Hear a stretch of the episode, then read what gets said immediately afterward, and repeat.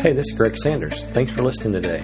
It's our hope that this message will help you connect to God, grow in His Word, and serve the kingdom in a greater capacity.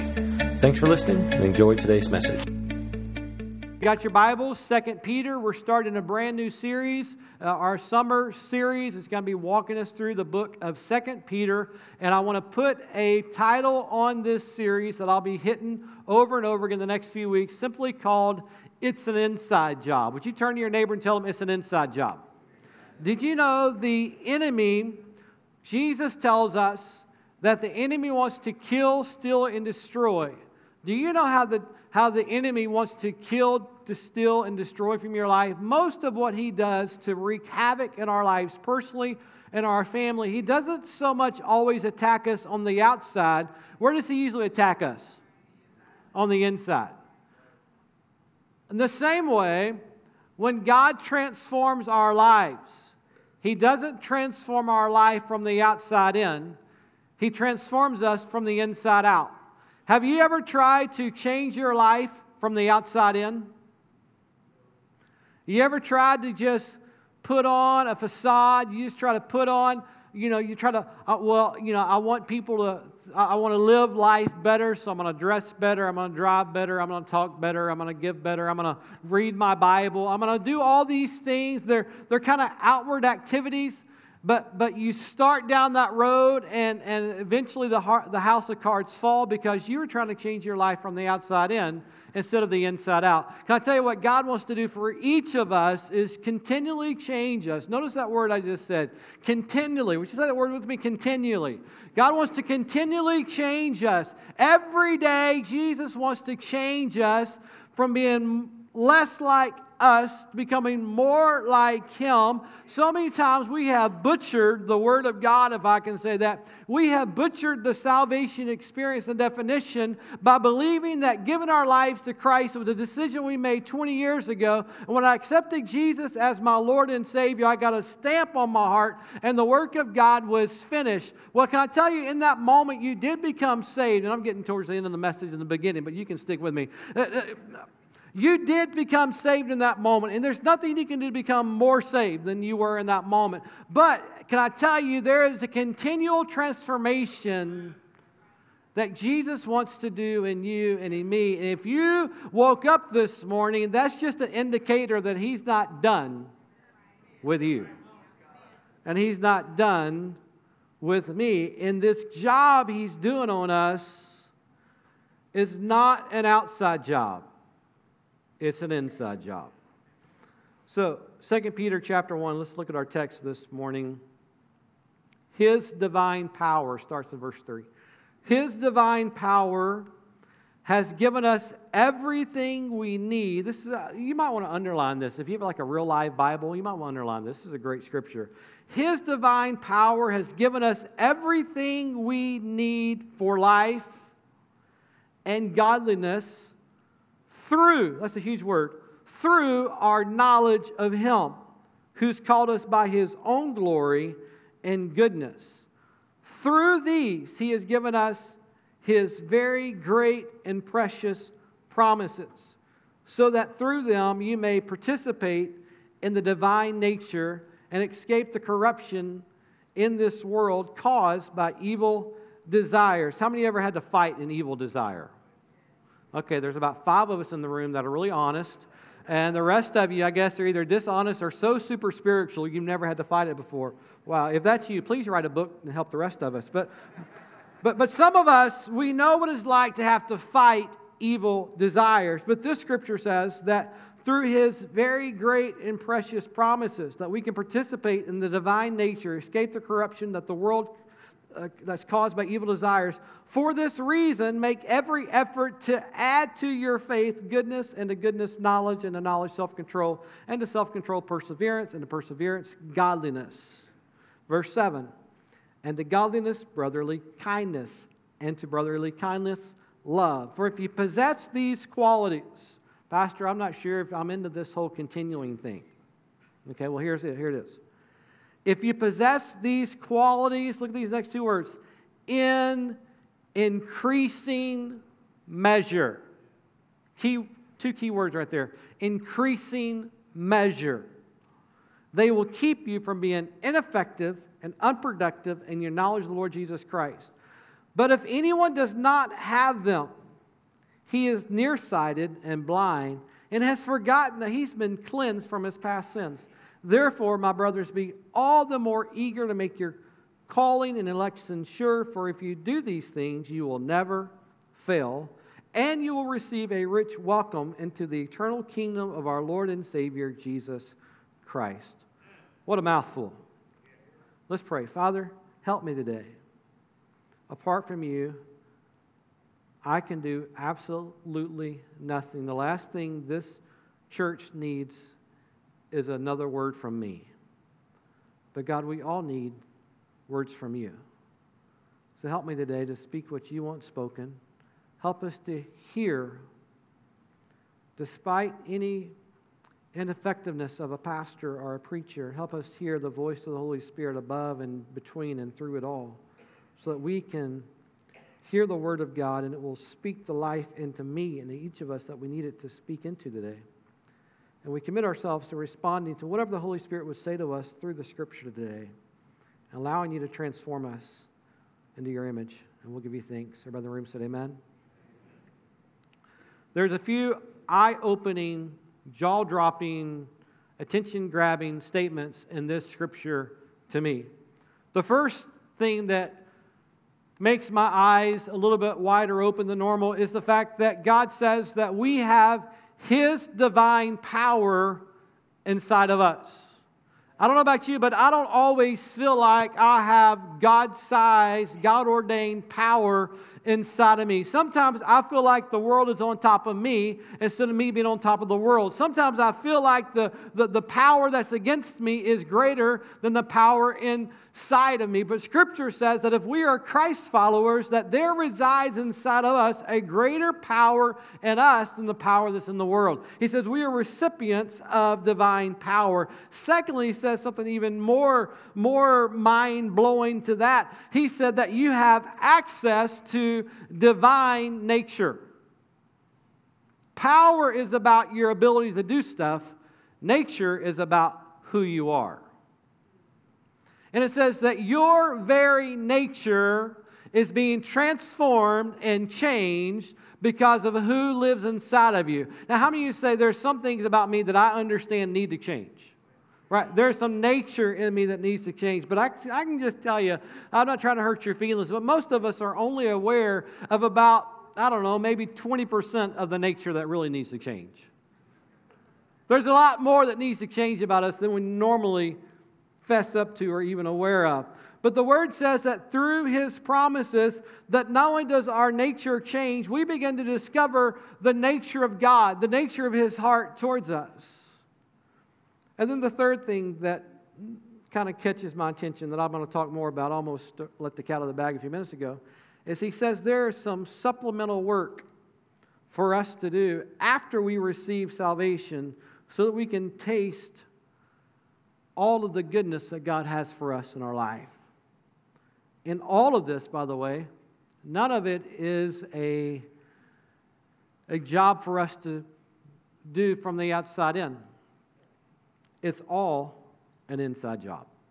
So this morning I want to talk about how can we participate in the divine nature that God wants to place inside of us or has placed inside of us? How can we expand that divine power that He wants active inside of us? How can we add to our lives all these things the Lord says if you'll add those to you, they're going to make you more productive, more effective, a greater legacy, a greater impact on the world than you've ever had before? How can we, how can we allow this inside job to begin.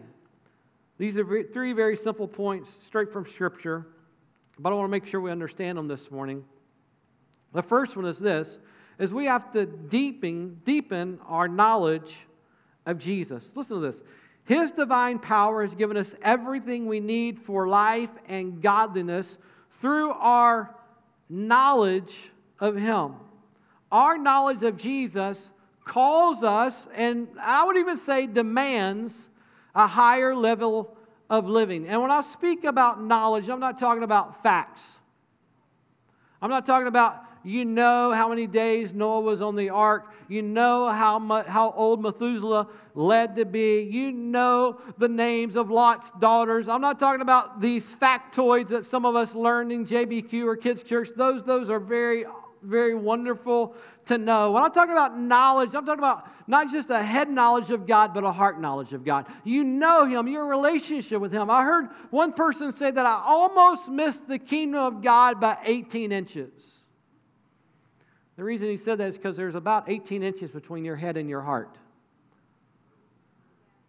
And we have to make sure that our knowledge of God is not just a head knowledge, but it's an applied heart knowledge as well. That we are in a relationship with the Father. You know, our, our, uh, my wife and I have been married for 23 years.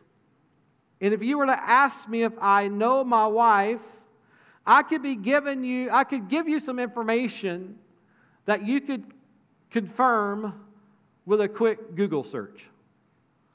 Right? I could give you her, uh, her date of birth. I could give you her, uh, her place of birth. I could give you which high school she graduated from. I could give you most of the numbers of her social security number. Sometimes I'm kind of fuzzy on that one. I could tell you her FICO score. I could tell you her grade point average, which was a 4.0, by the way, in her areas of study. I'm married to a smart girl. I could tell you what her area of degree was studying. I could, and all this stuff would be factual about her. But how many would say, would understand that those don't really indicate that I've spent 23 years of my life with her? The fact that you can just get online and confirm a lot of that stuff. If I was going to tell you what I know from knowing her, it would be more personal things, like the fact that I, that, that I know that as uh, that as gifted and talented and as anointed as I believe she is, as she does an effective job in leading us in worship, since I know her, and some of you have picked up on this, I know that every Sunday she wishes we would take this banner and put it in front of her keyboard because she really doesn't like to be in the spotlight. I know that because I know her. I know that she is kind and faithful and good. I know that she loves her kids. I know that, that there's certain things about her that she, I know she can't go to sleep at night with, with dishes in the sink. And I can. I, am just saying there, there's not, so when I talk about having a knowledge of God, I'm not just talking about informational knowledge, I'm talking about transformational knowledge, knowledge that, that says we've been with Jesus. You know, our Heavenly Father, you can scan the, the Old Testament, the New Testament, and you can find some wonderful things. I believe God wants us to, to read His Word and discover His heart for, for him because what he's done for other people, how he's rescued other people, saved other people, delivered other people, how he's gone to great extremes to show up in other people's lives. It, it's a picture of what he has done for others, what he wants to do for you. It's a, it's a picture of the heartbeat of God. But I want to tell you that God does not want your information of him to always be secondhand knowledge. He wants you to know him personally, to know the power of his resurrection in his life. So this series is called It's an Inside Job because he wants us to know the power we can have inside of him. You and I have been have received an invitation to know him. Peter's letting us know that there is more to this life than just what we can produce if we will get to know him. There's more powerful power available to him to you if you will allow yourself to get to know Him. And the way you get to know Him is not just knowing more about Him, it is actually trusting Him enough to base your life on the information stated. I feel like sometimes we've, we've dumbed down what it means to be a believer in the Lord Jesus Christ. Sometimes we, we think that, uh, I even hear people say, Well, I believe in Jesus, and you would think they're proclaiming to believe in the tooth fairy. Or I believe in Santa Claus. Well, I'm a Christian because I believe in Jesus. Because our definition of belief is, is just like to, to, it's like we admit that something or someone existed. But how many understand that to believe in Jesus doesn't mean to believe that he lived? It doesn't even mean to just believe that he died, it doesn't even mean to believe that he rose again. Those are incredible things to believe and, and a hurdle for some people to believe as well. But to believe in Jesus means that you actually believe what he professed. And that you actually believe, you could say this way you believe in what Jesus believed in. You believe in his word to the point that you don't just know it, you practice it. That's what it means to, to, to believe. And he's given all of us this inside track to change us from the inside out. And, and, he says two, two really important things that's hard to believe. He says, It is through this knowledge of him that he's given us all we need for life. So even though when I feel like I am in my greatest point of need, Jesus is all I need. Right? Even when I feel like I don't have any help available or anywhere else to go, there resides inside of me the person of Jesus who can help me when no one else can help me. He's given me all I need. So, any moment you feel like I don't have what it takes for this life, if you're a Jesus follower, that is not true. Because in Him, you have all that you need. And it's through our knowledge of Him, our relationship with Him, that that, that need begins to be met. But He doesn't just say He has all you need, He also says for life and for godliness. And that term godliness simply means to become more like Him and less like Him. I'm sorry, less like us, more like Him. He's getting bigger, I'm getting smaller. He's being seen more, I'm getting seen less. And he says, He's given us all I need for life, but He's also given us all I need to become like Him. I've told people before, if you don't like what I, if you don't like what you see in me, just stick around. Because I'm committed to changing. Not to please you, but to please God. And here's what I know to please God requires change on my part.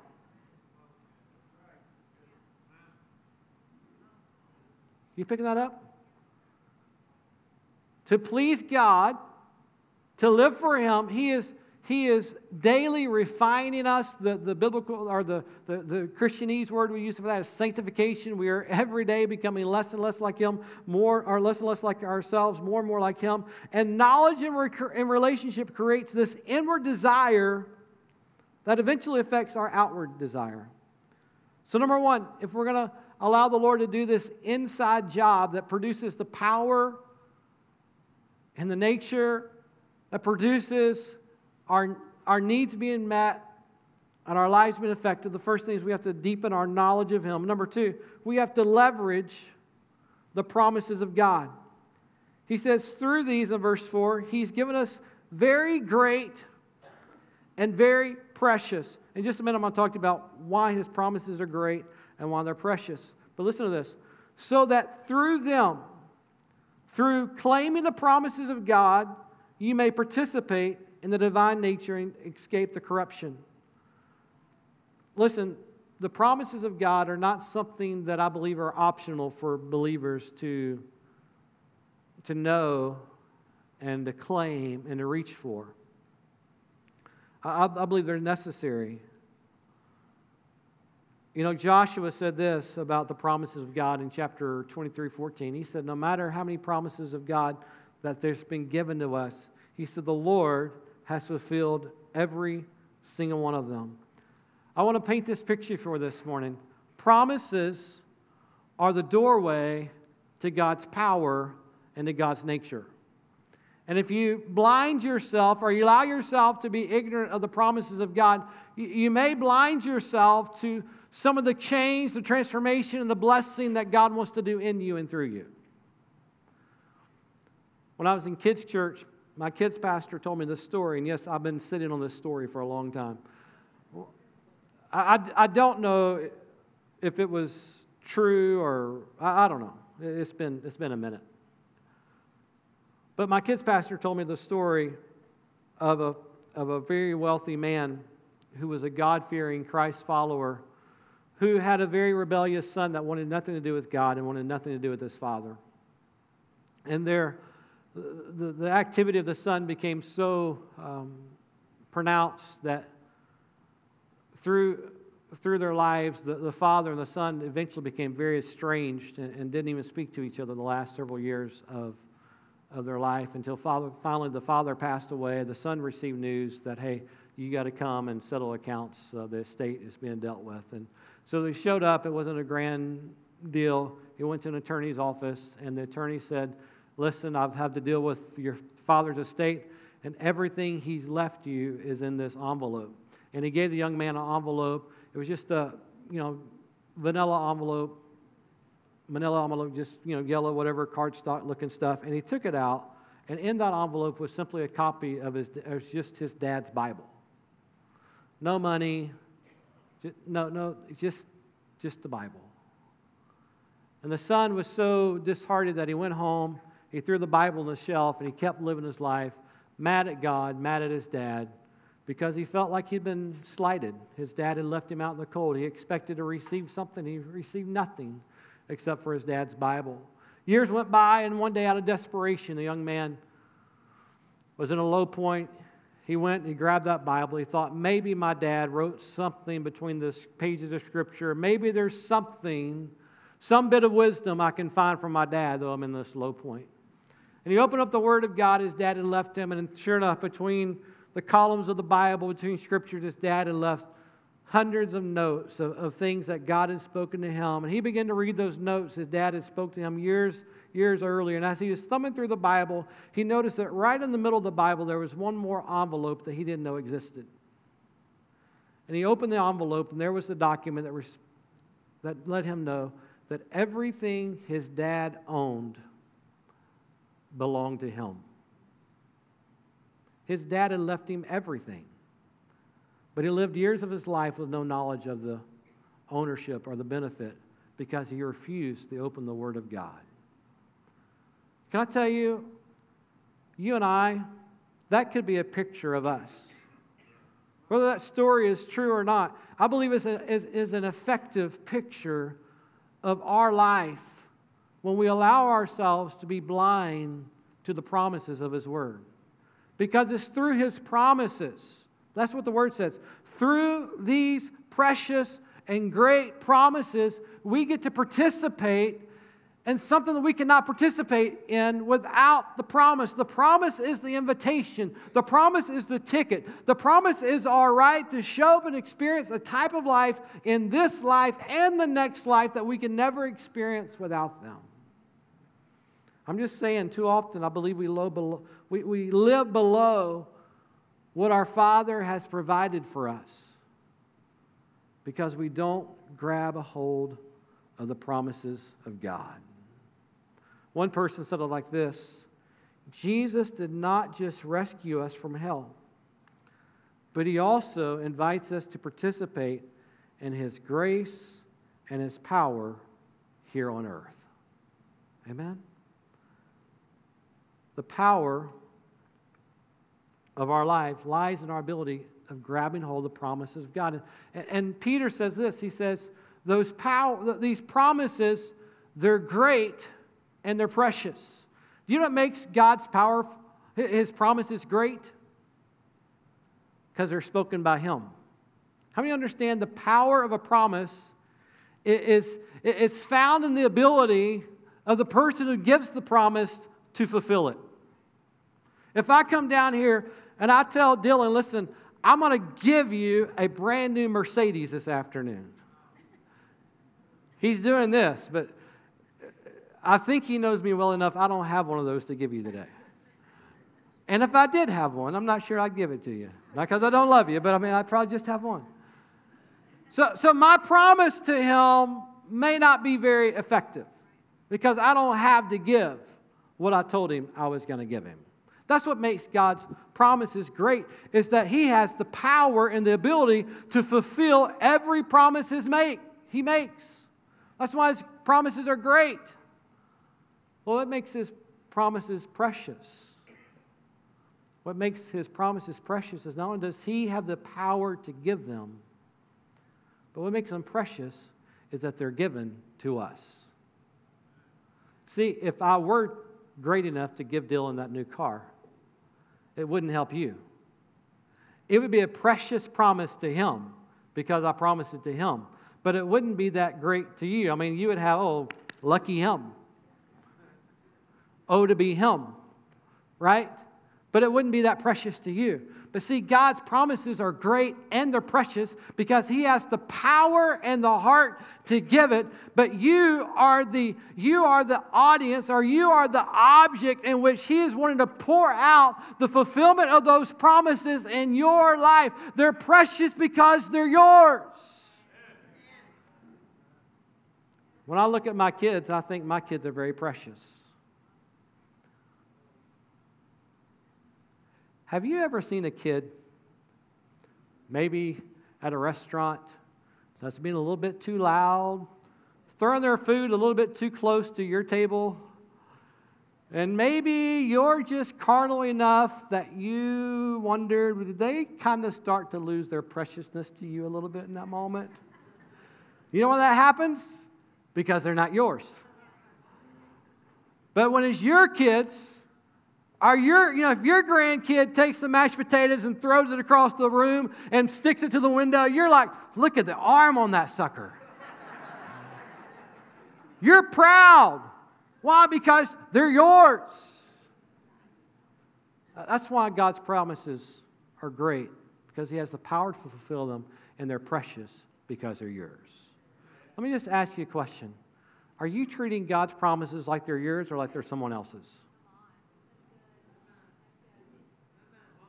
I'm afraid God's promises aren't that precious to us because we treat them like they belong to someone else. When Peter says, No, no, no, this is an inside job and it belongs to you. Promises of God, their, their invitation to have our lives changed from the inside out, their invitation to experience power we don't have. They're also, this is pretty huge for me. God says, Peter says that God's promises are an antidote to the world's corruption. Did you catch that? He said, if you pursue them and keep them in an increasing manner, not that you once upon a time saw the promise of God, believed the promise of God, and thought, okay, did that, done that, bought the t shirt. No, no. You are actively pursuing it, then that becomes an antidote to the world's corruption taking place in us. Now, listen, I don't think that Peter is propagating a way to live a sin proof life. I wish, or, or a fail proof life. I, I, don't, I, don't, I don't think that Peter's saying if you'll follow the promises of God, you'll never have a hiccup, you'll never stumble, you'll never fall. But he does, how many understand there's a difference? Maybe I'm helping somebody this morning, maybe I'm just helping myself, but how many understand there's a difference between falling and spiritual failure? Those are not the same thing. Bible says a righteous man falls seven times, but he doesn't fail. He gets back up. Some, some of you have, have, have put a, you've clothed yourself as a spiritual failure. When you're not a failure, you just fail. Right? But it's through these precious promises that says, you know what? Though I fail, the promise of God is still, is still for me, it's still for my family, it's still for my children, it's still for my life. So I'm going to get back up, take a hold of the promise of God until I see it come to fruition in my life. Number three. Megan, if you want to come. Number three. Third way God does this inside job is when we decide that we're going to grow our faith. Look at verse number five. For this reason, make every effort. This scripture really has it just really messed me up, okay? To make every effort to add to your faith goodness, and to goodness, knowledge. And he spends the next few minutes talking about all these other things that you got to add to your faith. And that really messes with me because I'm, I'm one of these I just really believe in the sufficiency of, of Jesus. When Jesus said, I'm clean, I'm clean. When Jesus rescued from my sin, he rescued me from my sin. I, I can't become more saved than I was at the moment I got saved. He instantly, as far as the east is from the west, that's how far he removed my trespasses from me. And here comes Brother Peter saying, Now add to your faith all these things.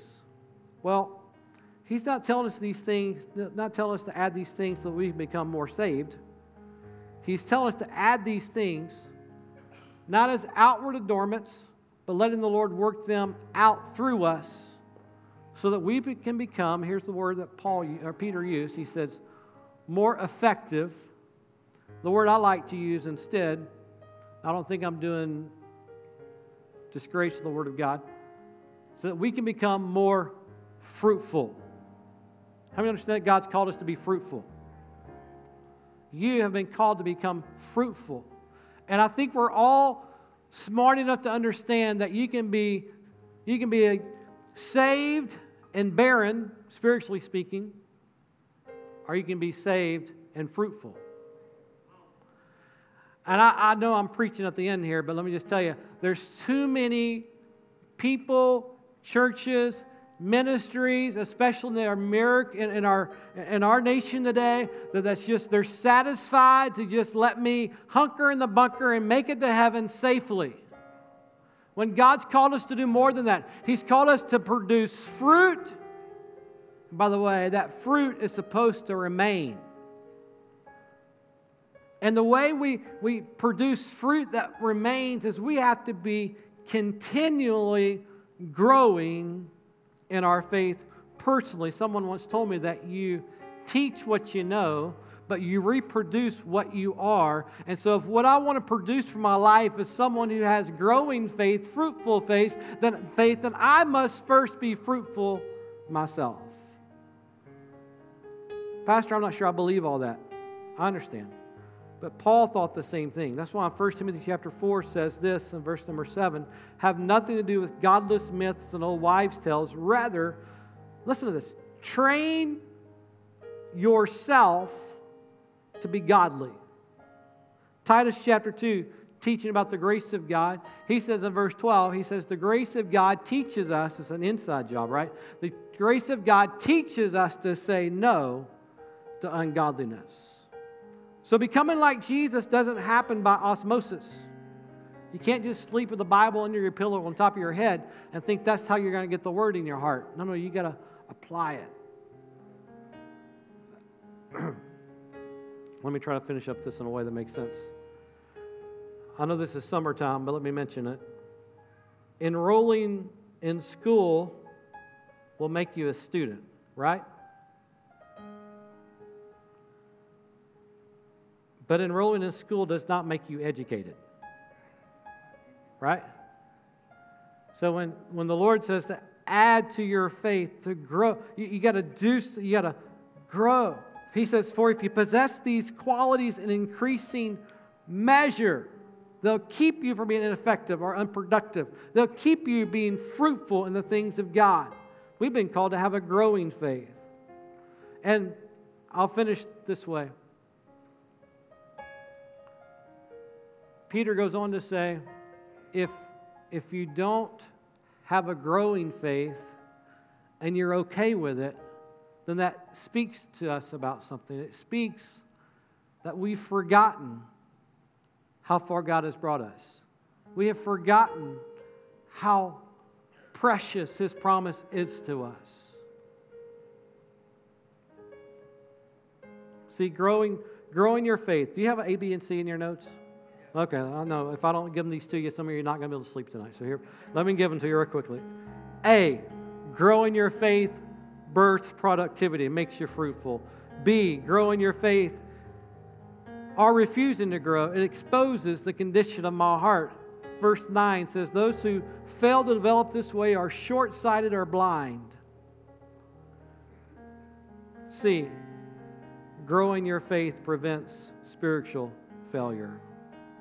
Let's bow our heads this morning. Father, I'm in desperate need of an inside job. My outward adornment will never be a substitute for an inward surrender to you and your way. Lord, continually, every day, fresh and new, do an inside job on me. I want to please you and not just myself. I want to please you and not just people. I want to become more like you and not just like a better version of me. I want to be I want to be like you. And all that's an inside job. God, I need it. I need it. If you need it this morning, would you just cry out to Him? Help me, Jesus. That's all I know how to pray when it comes to this message. Help me, Jesus. Lord, help me, search me, try me, see if there's anything in my life on the inside. Lord, ignore the outside for just a moment. Lord, just show me on the inside if there's an attitude that doesn't please you, a thought process that is, that is keeping me bound. If there's, Lord, if there's a behavior I need to change, not because someone said so, but because it grieves the Spirit of God, Lord, just show me this morning. Show me, Lord. And I'll be so careful to surrender it allow you to change it, lead me forward into a new place. Lord, do an inside work on me. Secondly, this morning, I want to pray. I want to ask everybody just keep your heads bowed, your eyes closed for just a moment. Just provide a safe space for someone who maybe have, this may be very awkward for them. You say, I need Jesus to become my Savior. I need, I need to start following Jesus. I need Him to begin an inside job on my life. I know, I know I'm not right with God. I know that I'm broken inside, and, and maybe for reasons you cannot explain, you also know that He is the only one that can heal you and fill you and restore you and give you a life that's abundant. not because people have even taught you that, just because you know that the Spirit of God is, is drawing you this morning and you don't know all the answers, that's okay. You don't have to know the answers. But if you, if you know today you're far from God and for the first time in your life you need to come, you want to come near to Him, we would love to pray with you. I'm not going to call you forward and embarrass you. I just wanted to pray, pray for you today. Would you just lift, a hand real quick? Let's be Pastor, pray for me.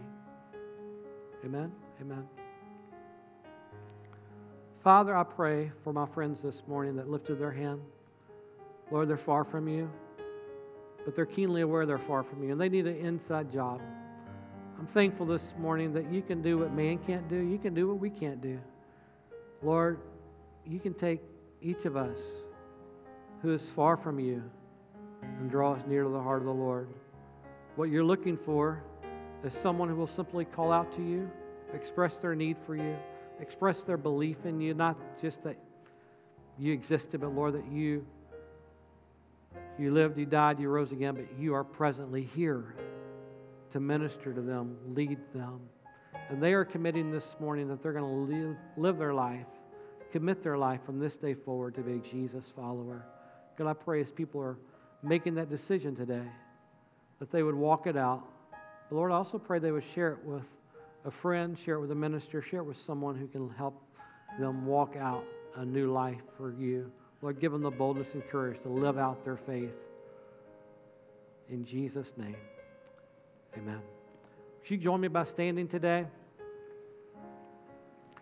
The next few weeks, I'm just going to continue talking about the inside job. Here's what I know most of our struggles is an inside attack of the enemy trying to get us to walk away, abort the plan of God. And I'm just going to say, don't let him do it. Don't let him do it. Father, Bless the people today. Lord, bless them, keep them, let your face shine upon them. Give them peace and joy both now and forever. And we'll give you thanks in Jesus' name. Amen. God bless you. We love you. Give the Lord a hand clap for his word today. We love you, Jesus. Have a wonderful week. If you're a first time guest, I'd love to greet you and meet you on your way out today. Hello, this is Greg Sanders, pastor of the Assembly here in Cabot. I want to say thanks for listening today. If you are ever in the Cabot area, we'd love to have you join us for a service. For service times, check out our webpage at theassemblycabot.com. Thanks again for listening. We hope you have a great day and God bless.